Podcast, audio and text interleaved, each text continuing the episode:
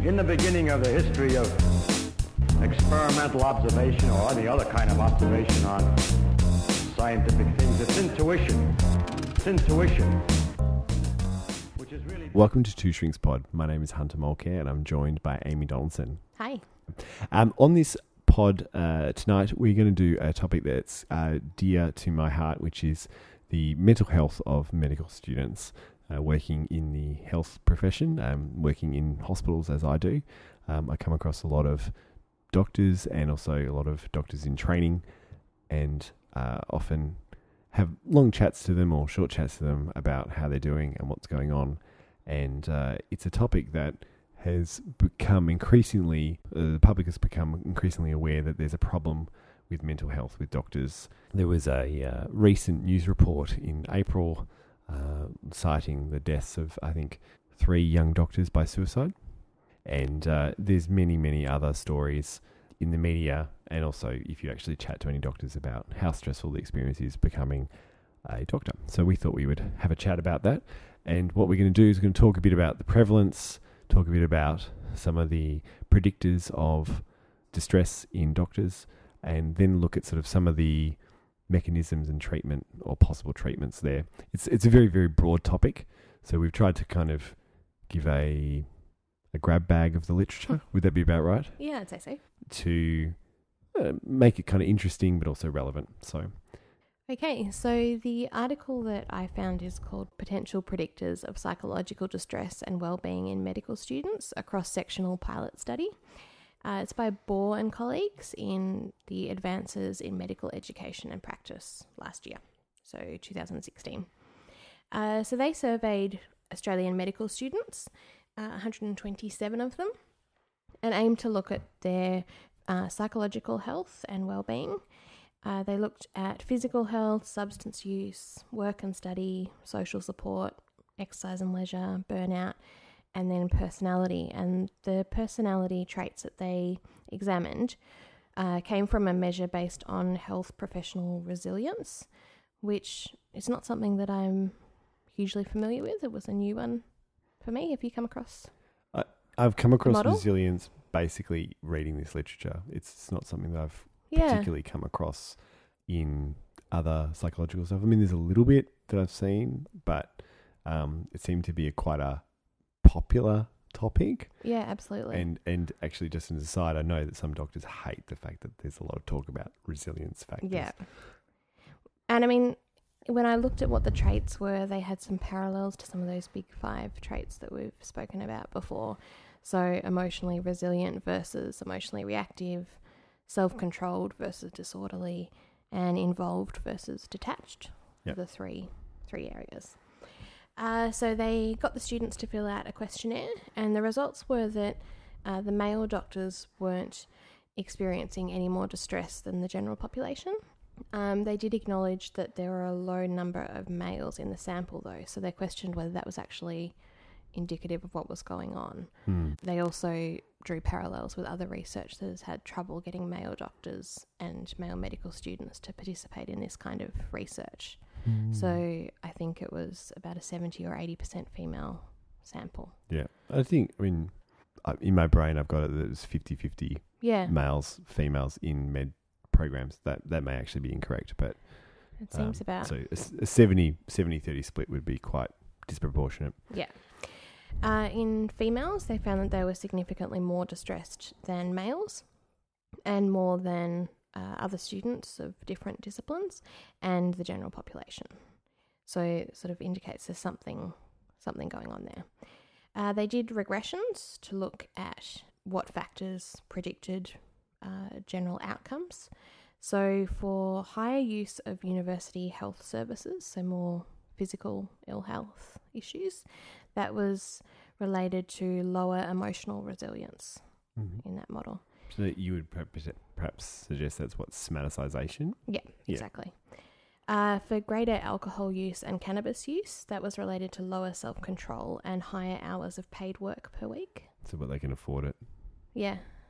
And perhaps also are more, I'm thinking more about sort of the stress side of things as well. Mm-hmm.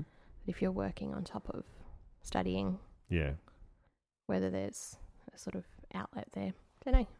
And then psychological distress was related to low emotional resilience, low self control, and low number of hours spent studying each week, which surprised me and didn't. Will you'd be s- stressed about the fact you weren't studying enough, Mm. maybe? Yeah, exactly. And then burnout was related to low involvement. So that was that trait of being involved versus detached. Low emotional resilience, low number of hours spent exercising each week, and low social support.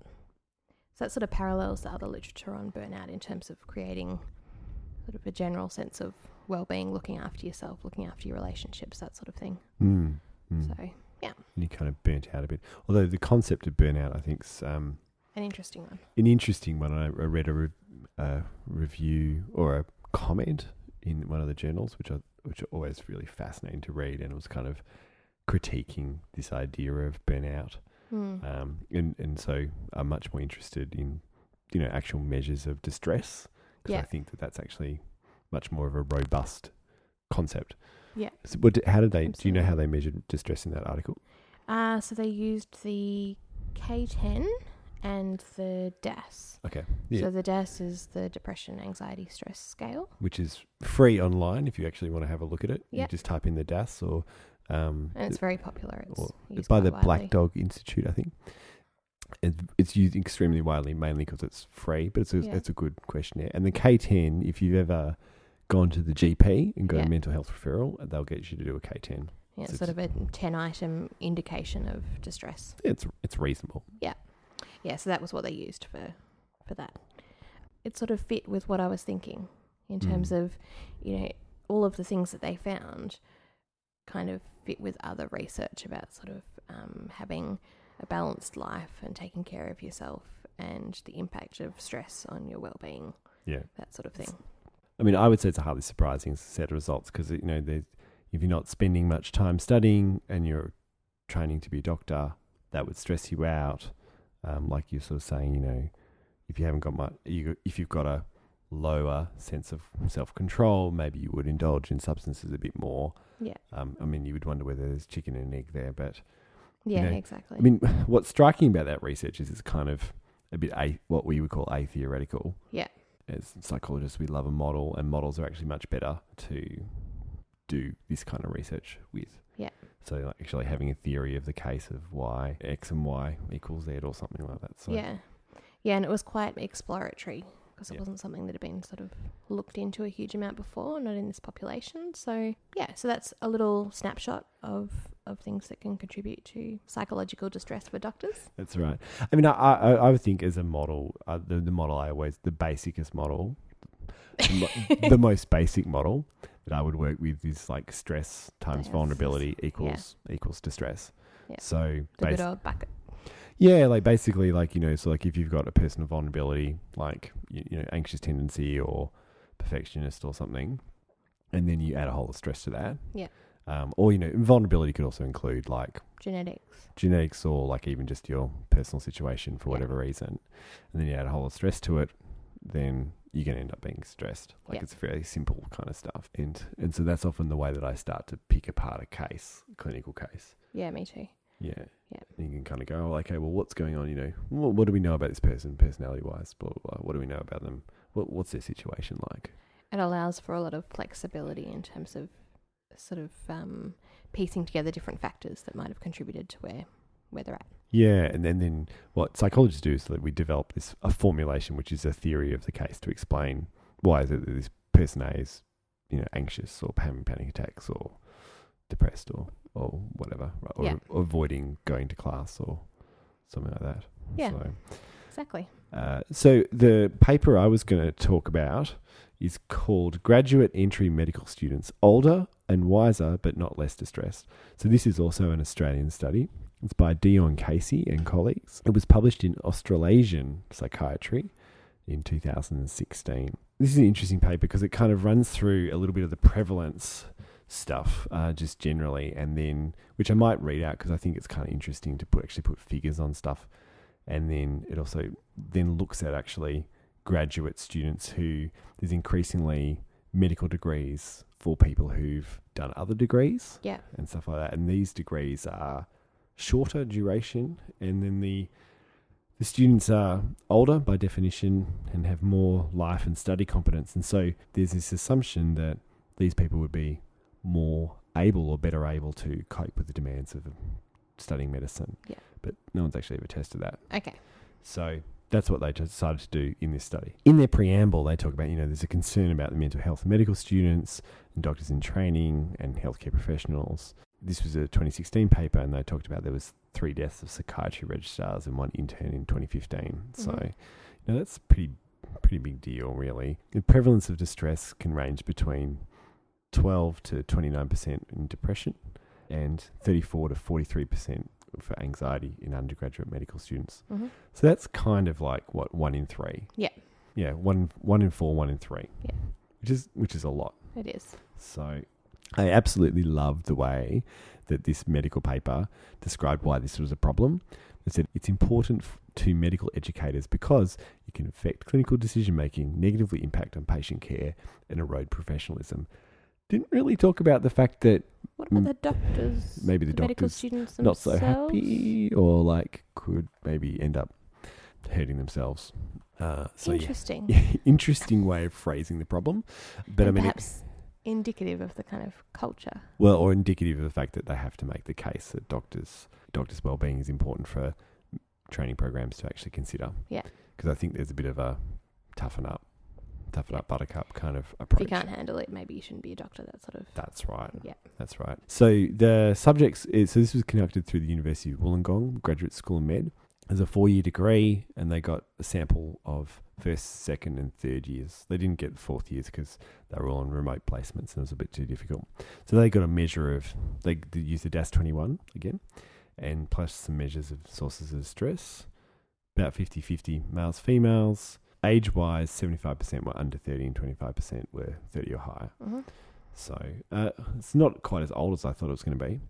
So they got uh, 122 students, and on the DASS, they found that the students were just more likely to be stre- distressed than the general population in terms of anxiety. So it was 45% were distressed versus, say, what you'd expect about 13%. Stress wise, 22% versus 13%, but not depression, which was 17 versus 30, 13%. Okay. So, so anxiety and stress, not so much depression, which I thought was interesting. No gender differences, unlike the Mhm. study you were talking about. What they found was that actually older students were more anxious. So over 30s were more anxious than the 21 to 24 group. And older students were more stressed than either the 24, 21 to 24 or the 25 to 29 group. Hmm. So, which is interesting, particularly because, and no differences on depression. It's interesting because as you get older, the rates of distress decrease. Is a general pattern. yeah. So, but actually, it's different. So how did they explain that? They explained it, but they, they seem to think that maybe the older students had more on, essentially. I think, like more demands. So other life commitments that then meant that they weren't entirely consumed by their medical training. Yeah, or that they weren't able to be entirely consumed by their Yeah. medical training, I think. Yeah. Uh, They said that year of medicine, there was no differences in depression and anxiety, but stress was higher in first years. hmm Sources of stress, the students suggested that learning, the main ones were learning a large amount of material, unsure about what to study in what detail, and less time for family and friends. So that kind of makes, Yeah. it's all fairly logical. So yeah, the assumption that age and experience result in better coping was just, is just not supported, given the differences, the disparity, the, and that again they comment about this, the age thing that older students are more anxious and stressed, and the opposite pattern, general population. They suggested that the self-directed nature of problem-based learning could cause heightened anxiety because students are unsure as to what, what to learn or into what detail Yeah. which which that really kind of speaks to me. It's much easier when you know where you're at and how what the level is. Yeah. You When can- you've got a set structure. yeah, if you've got a set structure, then you know how much you need to learn. And in medicine, I imagine is just one of those things that there's just so much detail that you could learn. Hmm. I mean, psychology is it's it's more about theories, Yeah. I'd say, Hmm. and and sort of this skill of assessment, the skill of rapport, and this, and then doing therapy skills. It's quite quite a different set of skills where Yeah. the doctors they have to memorize so much stuff. Yeah. They have to memorize far more concrete. Actually, no. Hmm. I was thinking that I wonder whether it's that in for medical doctors they need to remember the information but also have it easily to hand when they're in front of a patient. It's sort of the speed of the interaction and the speed of which they have to make those kind of calls means that it has to be closer to the front of their mind. Whereas in psychology, you sort of need to know, you need to have a broad bit of knowledge about everything and you need to know what to look for. But then often you have a little bit more time with your clients where, say, in between sessions, you can check something out or develop things a bit further. Yeah, I mean, usually you would see people on a weekly or fortnightly basis. Mm. And uh, the way I think I was trained was to know enough to get through a consult. Yeah. Um, to not do any harm and to ask enough questions to, if you're really, really stuck, to run to your supervisor and go, this is what- what's happened. Yeah. What the, what the F do I do? Yeah. So yeah, I mean, and and then I think the advent of smartphone technology extremely useful in a clinical setting because Yeah. you can you can just pull out on your phone the DSM and actually just check stuff. Yeah, exactly. And and patients are actually incredibly incredibly okay with that. Yeah. Like I would have thought, oh God, no, don't do that. But or even just you say to a patient, if depending on in the hospital, we have computers everywhere, so you can just look up something. Go, okay, I need a mania checklist right now. yeah, Let's do that. which is one which is a benefit of working in that sort of situation where you've got stuff easy to hand. Yeah, which we, many clinical settings do not. No. You might have a box of tissues, two chairs, Yeah. A window if yeah, you're I haven't had that experience much. What's that? Two chairs. yeah, even that. There's a lot of um in child stuff. There's a lot of doing therapy while playing soccer, and so it doesn't lend itself to checking books. Oh yeah. Well, I mean, for a while I worked as a psychologist on the wards at a Mhm. hospital, and actually, in actually in both my jobs, and which is very very interesting work because the the doctors say, "Oh, can you see pa- patient in bed twenty seven? The nurses noticed that they were crying, and that's the referral, and Right. you, they've got some medical problem that you've never ever heard of. Yeah. and you go and ask the nurse, and they'll they'll give you a three. You go, "Oh, how's the patient?" and they'll give you a three minute list of medical statistics about their their O2 stats and their heart rate and a few things. and how are they feeling? I don't know. But yeah, and so you end up doing therapy. You can often On the fly. on the fly. You can be t- trying to take a history in a room where there might be one or two other people, Yeah. and you've got like a, a very flimsy curtain. Yeah. uh, it's very very interesting Hmm. skill wise to be able to develop rapport, get an assessment, Yeah. be able to then go and tell the medical team what you think. Quickly and quietly. Yeah, Yeah. and, and not in an hour too, like maybe Yeah. half an hour. Yeah. yeah. I once did an assessment of uh, a, a lady who was Vietnamese. hmm So I had a Vietnamese interpreter. Yeah. There was one or two family members present, Mhm. and then during the assessment, two nurses came in and changed the bed. Yep. That was, that was um, it was interesting. It, where, whereas I was, what I was trained was therapist, client. yeah, that's it. That's in a nice quiet room. Yeah. No. I think I got them to turn the TV off, so I, I had a, Well I had a win there. so back to the back to the study, they talked about you know maybe clearer learning objectives could help. I think every student would suggest that that's the case. It's hardly surprising. They said that the sources of stress changed over the course of the of, of medicine. So first years were concerned about assessments. The more advanced students were stressed about presenting to doctors and performing clinical procedures. I mean, it's hardly surprising results, really. hmm And so they were sort of saying we need to tailor support to the stages of someone's training. Possible selection bias, how representative this sample is of all students in Australia generally, you know, uncertain. But I think it's quite an interesting study, and they did sort of suggest that maybe if they'd looked at other background factors like whether the past degree was a science degree or a non science degree, what their family situation was like, those factors could have definitely influenced or potential for influencing. So which is back onto that sort of stress and vulnerability framework I was talking about before. Yeah. So Hmm. Interesting. yes, there you go. Hmm. Right. So I also found an article called How Do Medical Students Regulate Their Emotions uh, by Doulougeri and colleagues in BMC Medical Education in 2016. It caught my eye a little bit because of the uh, title, the how is in parentheses. So there's a question of whether they do regulate their emotions or not. Uh, so the background to this article came from looking at the domains of emotion regulation. So there's a theory by Gross that there are five different areas of emotional regulation. Uh, situation selection, so you can choose to leave a situation if it's emotionally disturbing. Situation modification, so you can change your actions and then therefore change the situation. Attention deployment, so you can distract yourself, suppress what you're feeling, that sort of thing. Cognitive change, you can sort of restructure it a bit and, and change the meaning of the situation cognitively. And response modulation, so you can do things to, to manage how you're feeling. Yeah, right. And so they also spoke about that successful emotion regulation by healthcare workers has been found to be related to their performance, their well-being, their time spent listening to patients, reduced burnout, increased empathy, and increased pleasurable emotions. All make sense? Yeah. So if you can if you can do that, you're probably going to be doing better. Exactly. So they were curious about how this functions in medical students.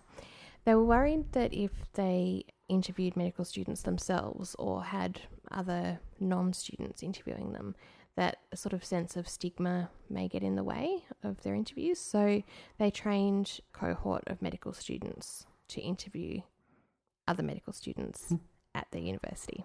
So these students were already enrolled in a class that was about improved communication, and uh, they were given the opportunity to do this. So each of them did a couple of interviews each with classmates that weren't taking that class. So 104 interviews with medical students were conducted. Is, and is this an Australian study? uh, no, it's European. Yep. Yeah. And 54 of these included emotional regulation strategies, so then they were included in the analysis. And the interviewers asked about a memorable incident that occurred during the students' training, and then about their reactions after the incident and the reactions of those around them, and then asked them to reflect on the thoughts and emotions that were associated with that memorable event. The results were that the memorable events fell into three categories. One was what they described as first contacts. So, the first time they'd come across a patient who was suffering or had a terminal illness or was dying, those kind of events. Mm. There were also interactions, so between doctors, patients, and students, varying combinations of people. Mm.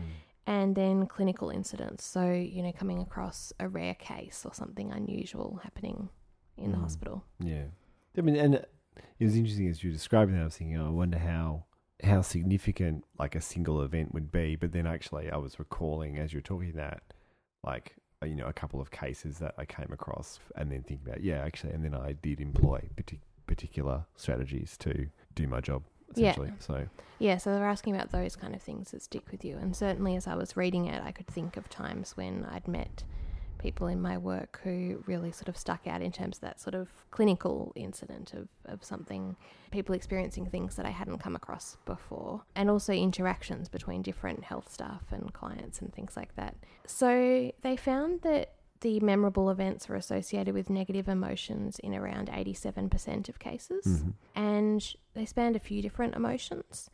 They reported shock, bewilderment, and surprise, and this was usually related to a new clinical case or doctors, so senior staff's treatment of patients. So being shocked that they were treating patients in a such a in a rude way. Yeah. Uh, there was embarrassment, shame, and discomfort. And that fell into two experiences of being humiliated by doctors in front of patients or colleagues, or breaches of patient dignity yeah, right. uh, by doctors. There was also sadness or pity, which mainly came from contact with patients who weren't faring so well, or observed patient doctor interactions. Mm. Uh, stress was related to the general environment of the hospital, just that they felt like they had to get things done quickly. Mm. And they do. Yep, They really just do. absolutely. And, and frequently, I, I think some of the way that they doctors are trained is really actually just to they make them so busy that they often end up just going, I can't be stressed about this. I've, I've got too much work to do. Which is interesting you say that that comes up. Yeah, right. um, and then the last emotional category was anger, uh, which usually came from observed interactions between doctors and patients that compromised the patient's dignity. Mm. Yeah. So it just, I mean, just to stop you, like the what's interesting you said about the humiliation Yeah. element. Like I've I've witnessed at least on one or two occasions, and also had feedback from many many people about that kind of humiliation and bullying. you Yeah. know, and just kind of quite striking, really. Yeah. Just kind of, I'd love to, you'd love to, to kind of do an attachment study on consultants Yeah. and, and then look at how they then interact with their students Yeah, because it's kind of like a parent parent child absolutely dynamic. dynamic. And it interests me that that that occurs publicly as well as privately, and that like I've certainly seen that with family members in hospital and things like that. So as a as a visitor, seeing that, and it, it's quite confronting when you're there for a, a family member's health issue and you've got someone being sort of belittled at the end of your bed who's supposed to be there to help. It changes your interaction with medical staff as well. So it's interesting. It's, I'm not sure how how closely related it is, but medical medical system's very hierarchical. Hmm. So you can have a consultant going to see a patient, and they can have a, some underlings with them, who who will be Sometimes twenty underlings. well sometimes well that's it, but like yeah. you know I, I was in a situation where a consultant came in, and then the younger doctor who the family had been dealing with was there, and then like four other people, was a particularly difficult time, and it's like who are these other people? Yeah. Like you know, and and they're just there, and they're just quiet, and they look uncomfortable. You know, the patient's family Is uncomfortable. is uncomfortable. I've seen it as a clinician where you kind of like you'll you'll be taking history on a busy hospital ward, and the the, the consultant swans in, and and and then there'll be these people sort of you know writing notes for the consultant and kind of just observing and and yeah, it's not a situation that that will necessarily lend you itself to self esteem. Yeah. So Exactly. It's quite an intimida- intimidating situation. yeah, for the doctors and then you know For the patients. we're not even talking about the patients yet. So Yeah, exactly. Uh, so, to deal with these emotions, they described a range of different strategies. In terms of situation modification, so changing the situation, most of the students reported inaction. So, feeling sort of stuck, like there was nothing they could do to change the situation. When they did do something, most of them comforted the patient, and a small proportion challenged the doctor or questioned what it was that they were doing. So, it kind of speaks to that hierarchical nature of it that they sort of described feeling pretty stuck and like they just had to watch what was happening. I listen to that and think fight, flight, and freeze. Yeah, absolutely. And the freeze kind of mode. Yeah, Yeah. kicking in.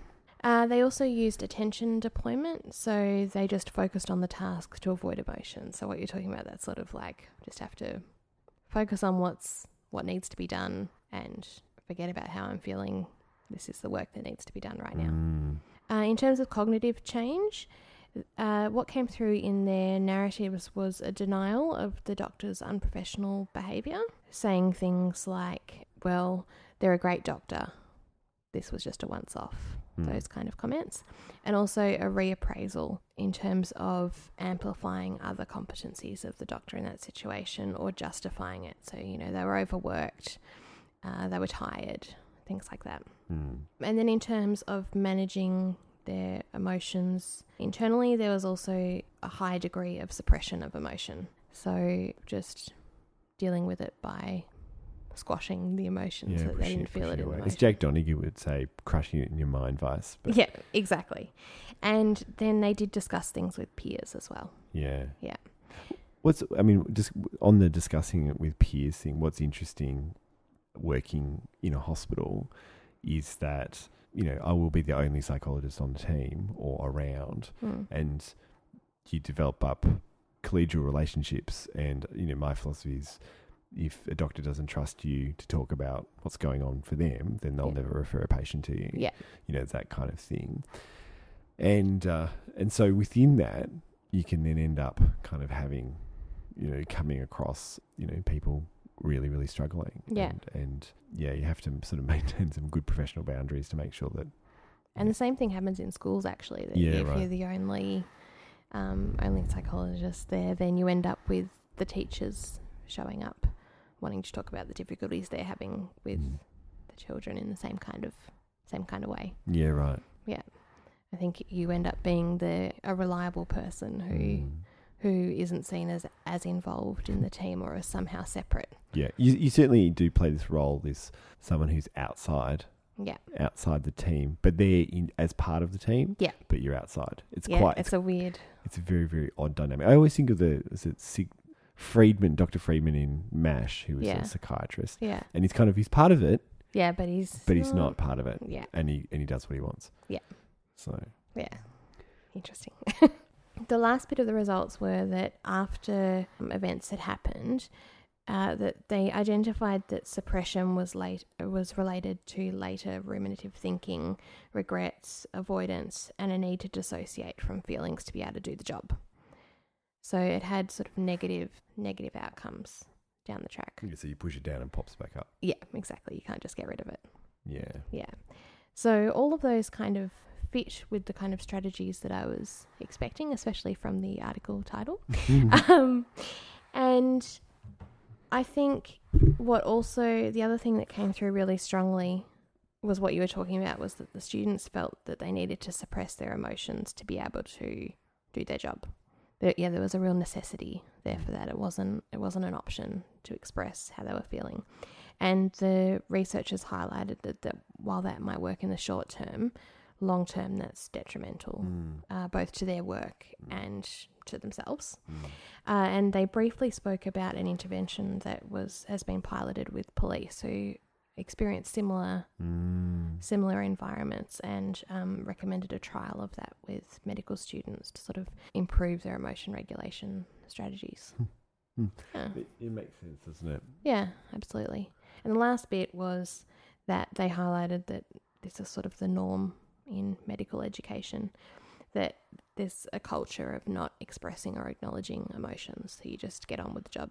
Well, I mean, I think you kind of have to in in some situations, in a lot of situations. There, I mean, yeah, you are doing things that are unusual for people to do, Yeah. and carry on doing it. and perhaps it's about managing it in the mo- at the moment, but then later on having some ways of processing through that rather than Yeah, and so I mean, so, Yeah. so psychologists we do what's called clinical supervision. Yeah. So where you go and discuss your clinical cases, but through that you you do talk a lot about you know well, how you felt doing doing that, yeah, and because you know the way in which you feel about a client in a, s- in a case is often quite can actually be quite important to diagnosing, assessing, but Mm. also can yeah, heavily influence the way you're treating someone. yeah, And so, you, you, as a psychologist, you have to be mindful of that.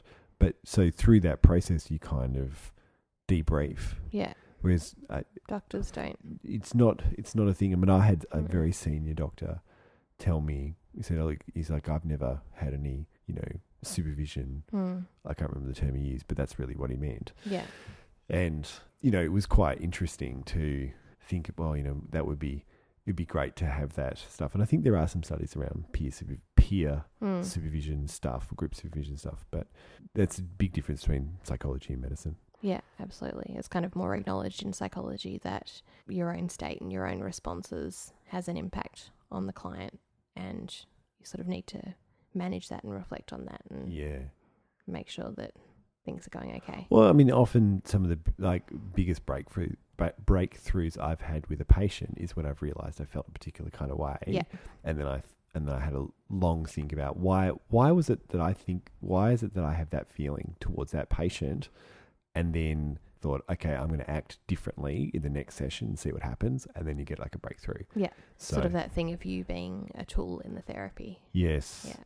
Yeah. So I mean, that's a that's a full podcast Yeah. to talk about. Perhaps we should do that. Totally. But But that probably leads nicely into the last article, which I think you had one on treatment. yeah. So one of the kind of critiques I have about this this literature is like this lack of this a theoretical kind of situation where the research is done without much kind of awareness of psychological theory. I mean, medical students or doctors, medical doctors, looking at psych stuff, they're probably Uh, It's not should- their we should, primary we should go we should go easy on that. Yeah. But I did find an article, and that's called "Cognitive Behavioral Therapy for Maladaptive Perfectionism in Medical Students: A Preliminary Investigation," and that's by uh, Suma Chand, and it's in Academic Psychiatry.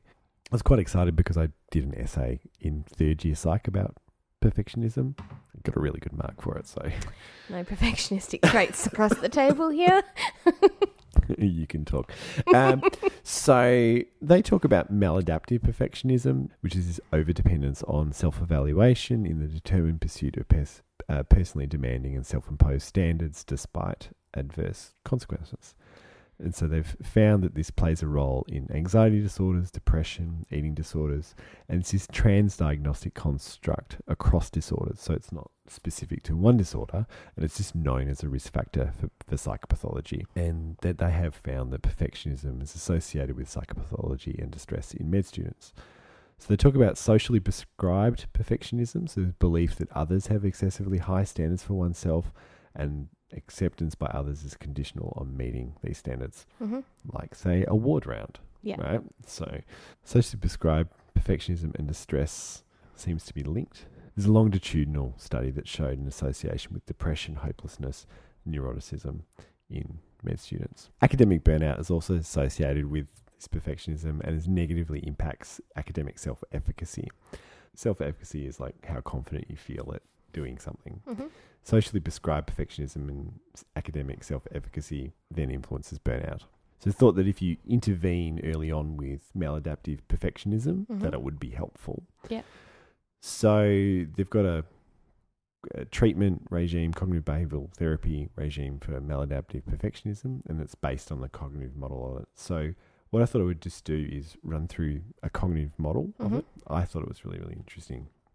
So extreme standards which form the basis of self-worth are usually uh, seen or felt as rigid rules Mhm. that so someone has and these extreme standards are maintained by behaviors like working long long and hard hours uh, repeated checking redoing things being over thorough procrastination so which is that the flip The side flip of it yep. and frequent self assessment, right? You're ticking any of those off and you're listening to these things, you, you may be perfectionistic.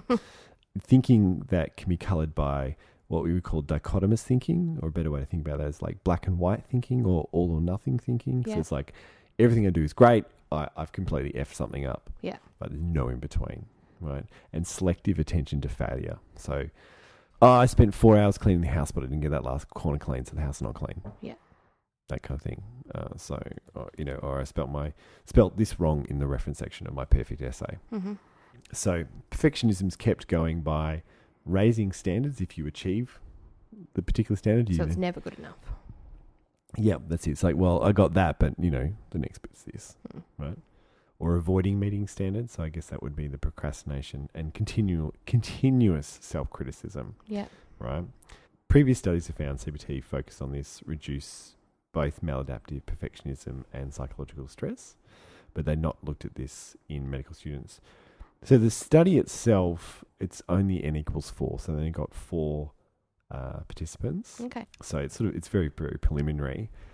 They got they'd screened first year med students for maladaptive perfectionism, hmm and then approached those who had scored highly on that. Okay. What they did is they approached students who scored highly on maladaptive perfectionism when they screened them at a health and wellness evaluation.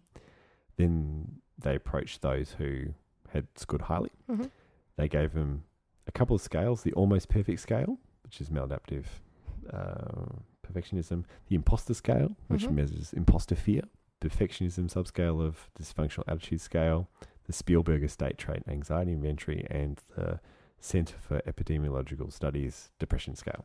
Okay. So, me- measure of anxiety and measure of depression.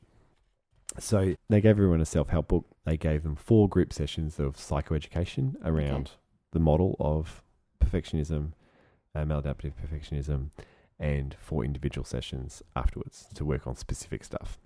In those individual sessions, they, ha- they applied cognitive restructuring. So, that would be, I guess, you would be reframing maladaptive thoughts. So, things, making things not all or nothing, or Yeah. kind of teaching people to not like to help them recognize when they're selectively attending to failure hmm and breaking some of those patterns. Yeah. Looking at stress management, so getting people to not overwork, break some of those behavioral things I talked about before, and trying to just basically just trying to get rid of the maladaptive bits because you really want to keep some of the perfectionism stuff. Yeah.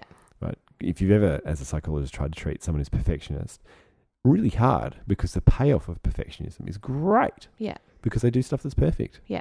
They they will They achieve things. they will achieve things Mm. frequently. Like if you're someone who procrastinates a lot, good chance that you have perfectionism Mm. because you Think that nothing you're going to do is any good anyway, yeah or it's not it. going to be good enough. that's it And so you put off that feeling. yeah yeah it's it's a really common thing in postgraduate students Yeah. and so and and that's why they they kind of get to a point where they are finally challenged intellectually and then they become really anxious because they're going to fail Yep.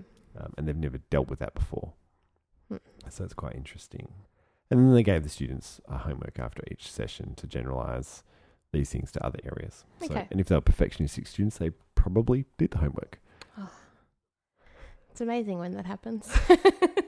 Um, so the results wise, look, I won't go through it. They, they, I won't go through it in a fine tooth comb. The long and the short of it was that on the measures of perfectionism and imposter fear, they generally reduced after doing the CBT course, and then they followed them up three and six months, and generally there were sustained reductions. okay. Right. So I mean, there was some variation within that. It's four, four, four participants. So I'm not gonna. Yeah. They didn't really find changes in depression and anxiety. Particularly, there, there was small changes in depression, hmm um, but not so much in the anxiety. But so I wonder whether these students were actually anxious to begin with. So, Yeah. Yeah. So or whether I mean, this is this was an intervention aimed at perfectionism, and then they Yeah. So changed. that might not be the core element of their anxiety. No, or yeah, or that they, they might not be that anxious. Yeah. They just might just be perfectionistic. Yeah. uh, Because they maybe not be in a period of time where they're under a lot of stress. Yeah. Or something. So this Yeah. is back to this stress times vulnerability equals psychopathology. It'd be interesting to see to look at them again down the track and see whether, you know, if a stressful period had come up. Yeah. And I think that these were students at the start of their degree or something. Okay. So But there's hope there. yeah, so you know, Hmm. three three out of the four no longer met criteria for maladaptive perfectionism by six months. Cool. That's that's effective, right? Yeah. The thing that springs to mind for me is that it sounds like the majority of the intervention was group and self directed in terms of feasibility of doing that on a broader scale. That's quite helpful. Yeah, I mean, I think yeah, yeah, you know, getting people to do four group sessions and then a couple of individual sessions. Hmm. You know, y- y- if you built that into a, a training program, Yeah, it's doable. that's that's incredibly doable. And if you did it, I think if you did it not like straight away, but like once someone's got into the degree a bit and Mm. actually dealing with a workload, and then they might actually be able to see how that's helpful. Yeah, it's feasible both for them and for the people delivering the program. Mm. So I mean, Yeah. I, and I, I like anything that's theory driven as well. Yeah. like it's really really great. Yeah. So I mean, they, they talk about you know discrepancy perfectionism. The, the achievement motivation is steeped in fear of failure and disappointment, and failure to appreciate one's success, and that's associated with depression. And so that CBT targeted this as well. You know, as did the self critical part of perfectionism. Okay. Yeah, you know, imposter fears were reduced. This tendency to attribute success to external factors and doubt one's own skill, and that that kind of imposter scenario can impede your success because you're attributing to other things. And this reduction in depression, but not anxiety, has been repeated in other studies. Okay. So that was about all I had to say on that one. Interesting. Yeah, Well, should we take a break, get a cup of tea, then come back to it? we're going to come back and we're going to talk about what to wear. See you soon. or any other kind of observation on scientific things. It's intuition. It's intuition. So this is a bit where we pretty t- based on tell you that you um, subscribe to the show if you're enjoying it on uh, iTunes or however it is that you subscribe to things online. And tell us lots of lovely things publicly and send us abuse privately. I think you should say rate rate us. That Yeah, would be that fun. too. and, and send us an email, um, twoshrinkspod at gmail.com Or send us interesting articles that you've found as well that are sort of weird and wonderful. Oh, absolutely. If you guys can do our research for us, that would be great. Mostly appreciated. Brilliant. And we'll thank you on air, and so you'll be feel like stars. And also, a shout out to uh, the people listening overseas. This is obviously an Australian based podcast, but we are noticing that there are um, a handful of listeners overseas. So, um, hello and welcome. Particularly those in the Scandinavian countries. We're also in Japan, big in Japan. I like the idea of being big in Japan. And we're back. This is the part of the podcast where we talk about interesting things we've stumbled across this week.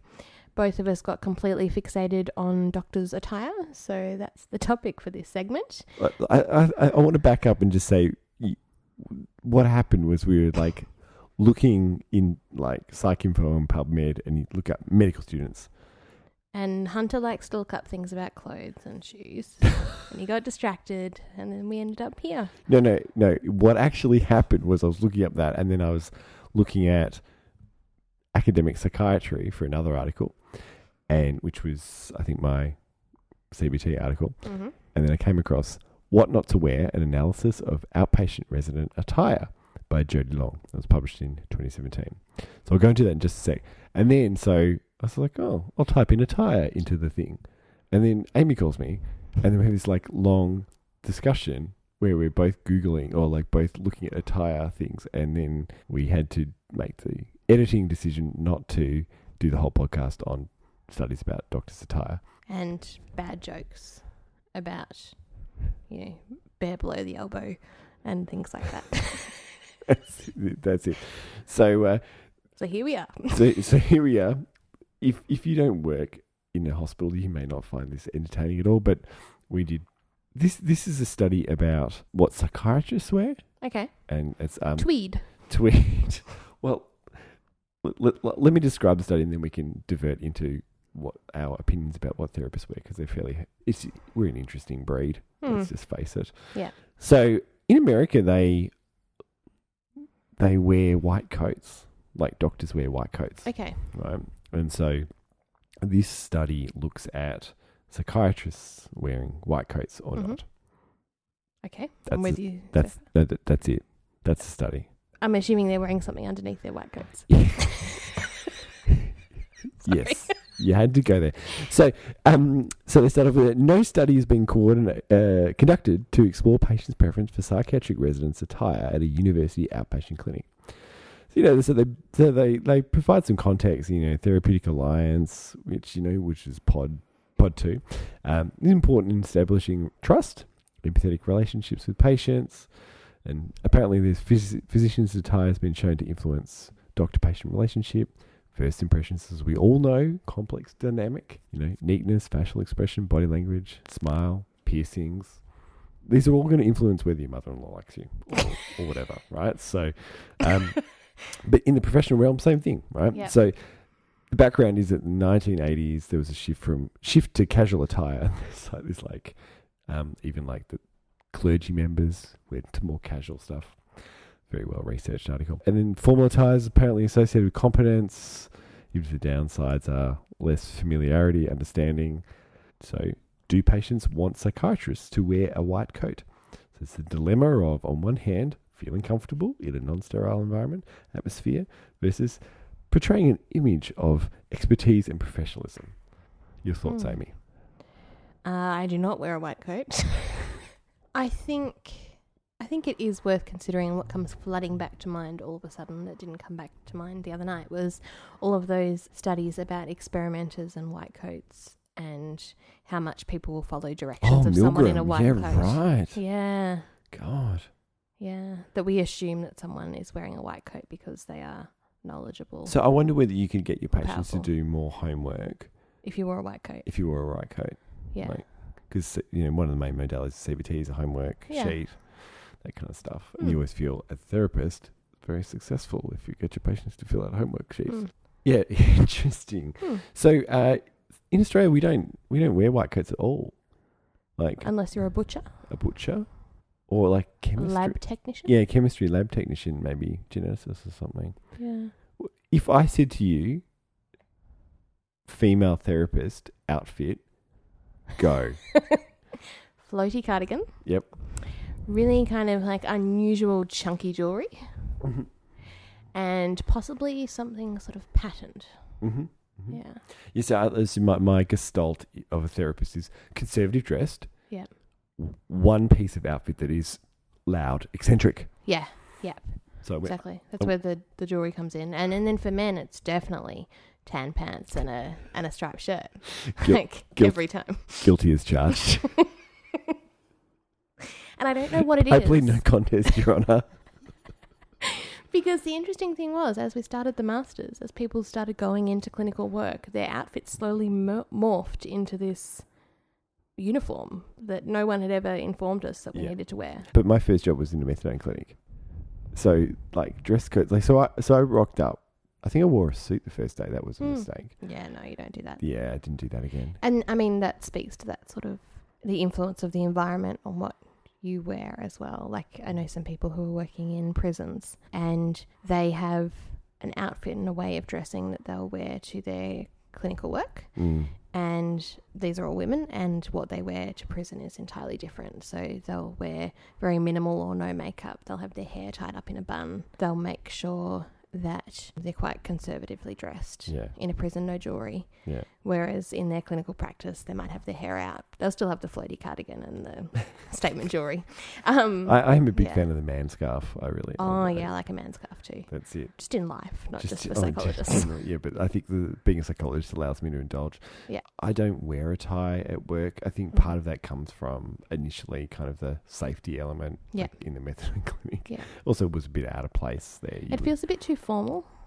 I think I wore a pink tie for breast cancer day Yeah. at work one day, and I thought I'll give this a go. And I asked some of my patients about it, and they said, eh. They, they were like, it was interesting that they had an opinion. Yeah. So that was Yeah. like, so I just wear a shirt, open collar, that kind of stuff. And for women, I think there's also a consideration of kind of, what's the way to put it, modesty? Modesty, yeah. Yeah, being a little bit careful of that because you Uh, end up leaning over and things like that. And so you've kind of got to be a little bit cautious. Yeah. It's interesting to kind of Yeah. think about like, well, what does constitute appropriate attire? Like, I need to look professional, Yeah. but also I need to look Approachable. approachable, becoming, and stuff like that. Mm. And it's just a sort of sense. In in the hospital system, you're interacting. You're not sort of just in your own private practice. You have to portray professionalism to other professionals. Yeah. Right. And there's also the practicality element as well. You can't be wearing high heels when you're running around the place playing soccer with kids or things like that. Like you kind of have to. Hmm. Anyway, so Anyway. anyway, so look, with the Research? the research, I think it's interesting because there's obviously a variety of opinion about white coat versus non, Yeah. and it makes me wonder whether the newer generation of psychiatrists coming through have gone, we have to do a study on this Yeah. to tell the old fogies this is the evidence that, that the patients want it this way, not the other way. Yeah. Right? Because Try and shake things up a bit. try and shake things up a bit. So,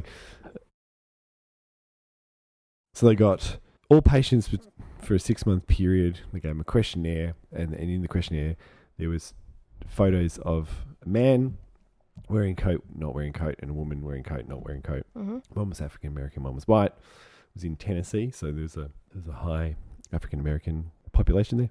Fifty percent response rate. Long story short, patients preferred not with a white coat.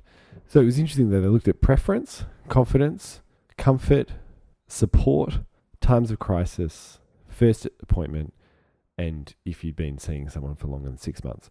And so the lowest score was times of crisis, fifty four percent didn't prefer a white coat.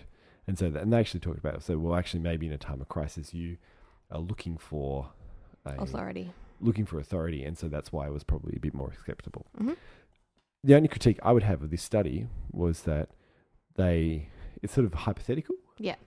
And actually, what would be interesting is if you actually looked at you randomized it and then did a measure of therapeutic alliance. Very impressive. They listed thirteen possible limitations of the Wow. study. I was like, wow, that's Thorough. that's thorough.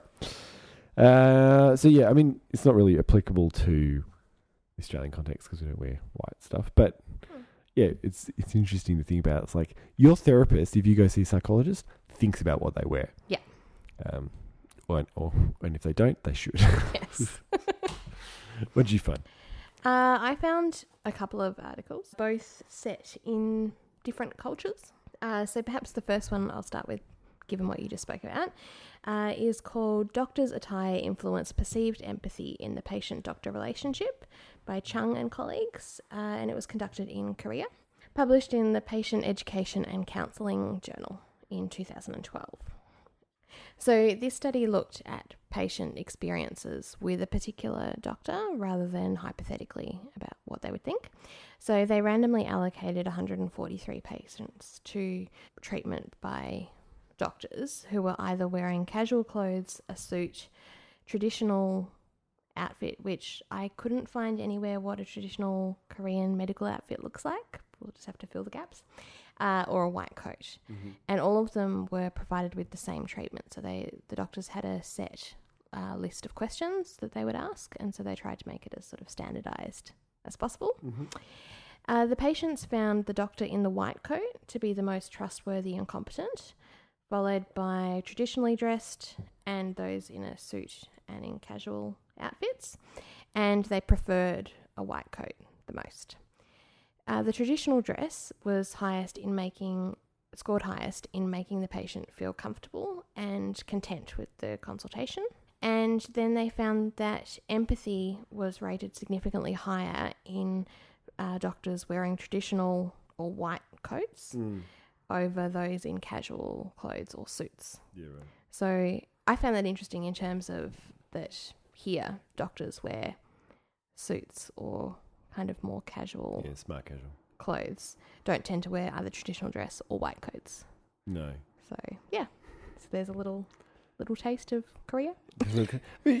You would wonder, like in acupuncture, empathy. What's the most important thing? Is it is empathy the most important thing? Is trust the most important thing? Is like uh, whatever the other markers were. Like Yeah. you know, you could rate highly on one or the other, but does that, you know, how important that is? I don't know. So whereas with Yeah. psychiatry or psychology, empathy is Empathy would be is- higher. is key. Is is is the most important thing. I feel like if I was having acupuncture, I'd want to feel like the person was competent and trustworthy. Yeah, I'm not sure I'd really want it comfortable. I mean, you're getting stabbed with pins. Anyway, Hmm. next one. Yeah. And then the next one was from Hawaii, hmm and it's entitled Slippers and a White Coat Hawaii uh, Physician Attire Study by Ravi Reddy uh, in the Hawaii Medical Journal in 2009. And I this, love that Hawaii has a medical journal. I know, and it's freely available online, so have a look. and so they s- surveyed 50 patients and put together a sort of summary of what patients approved of, disapproved of, and were kind of neutral about. So the patients approved of their doctors wearing scrubs or wearing jeans. Mm-hmm. They disapproved of them wearing slippers or shorts, although that wasn't as high as what I thought. So both of those were 69% of the patients each. So 31% are fine with slippers, was my takeaway message. Which is sizable, man. it is, it really is. Although, does that correlate with poor eyesight? Maybe. But so they found that um, the doctor's attire was unrelated to the patient's trust and confidence in them, except for patients who preferred a white coat. So for them, the white coat conferred a high degree of trust and confidence. Mm. So there's something about that kind of, for those patients, it was important. Mm. Everyone else. And you eh, wonder whether that's a cohort thing as well, Yeah. like Yeah. older. Yeah. So there you go. Slippers in Hawaii. Slippers in Hawaii. Oh, that's great. Well, we might leave it there. Yep. And uh, thanks for listening. And uh, we'll see you next time. See you later.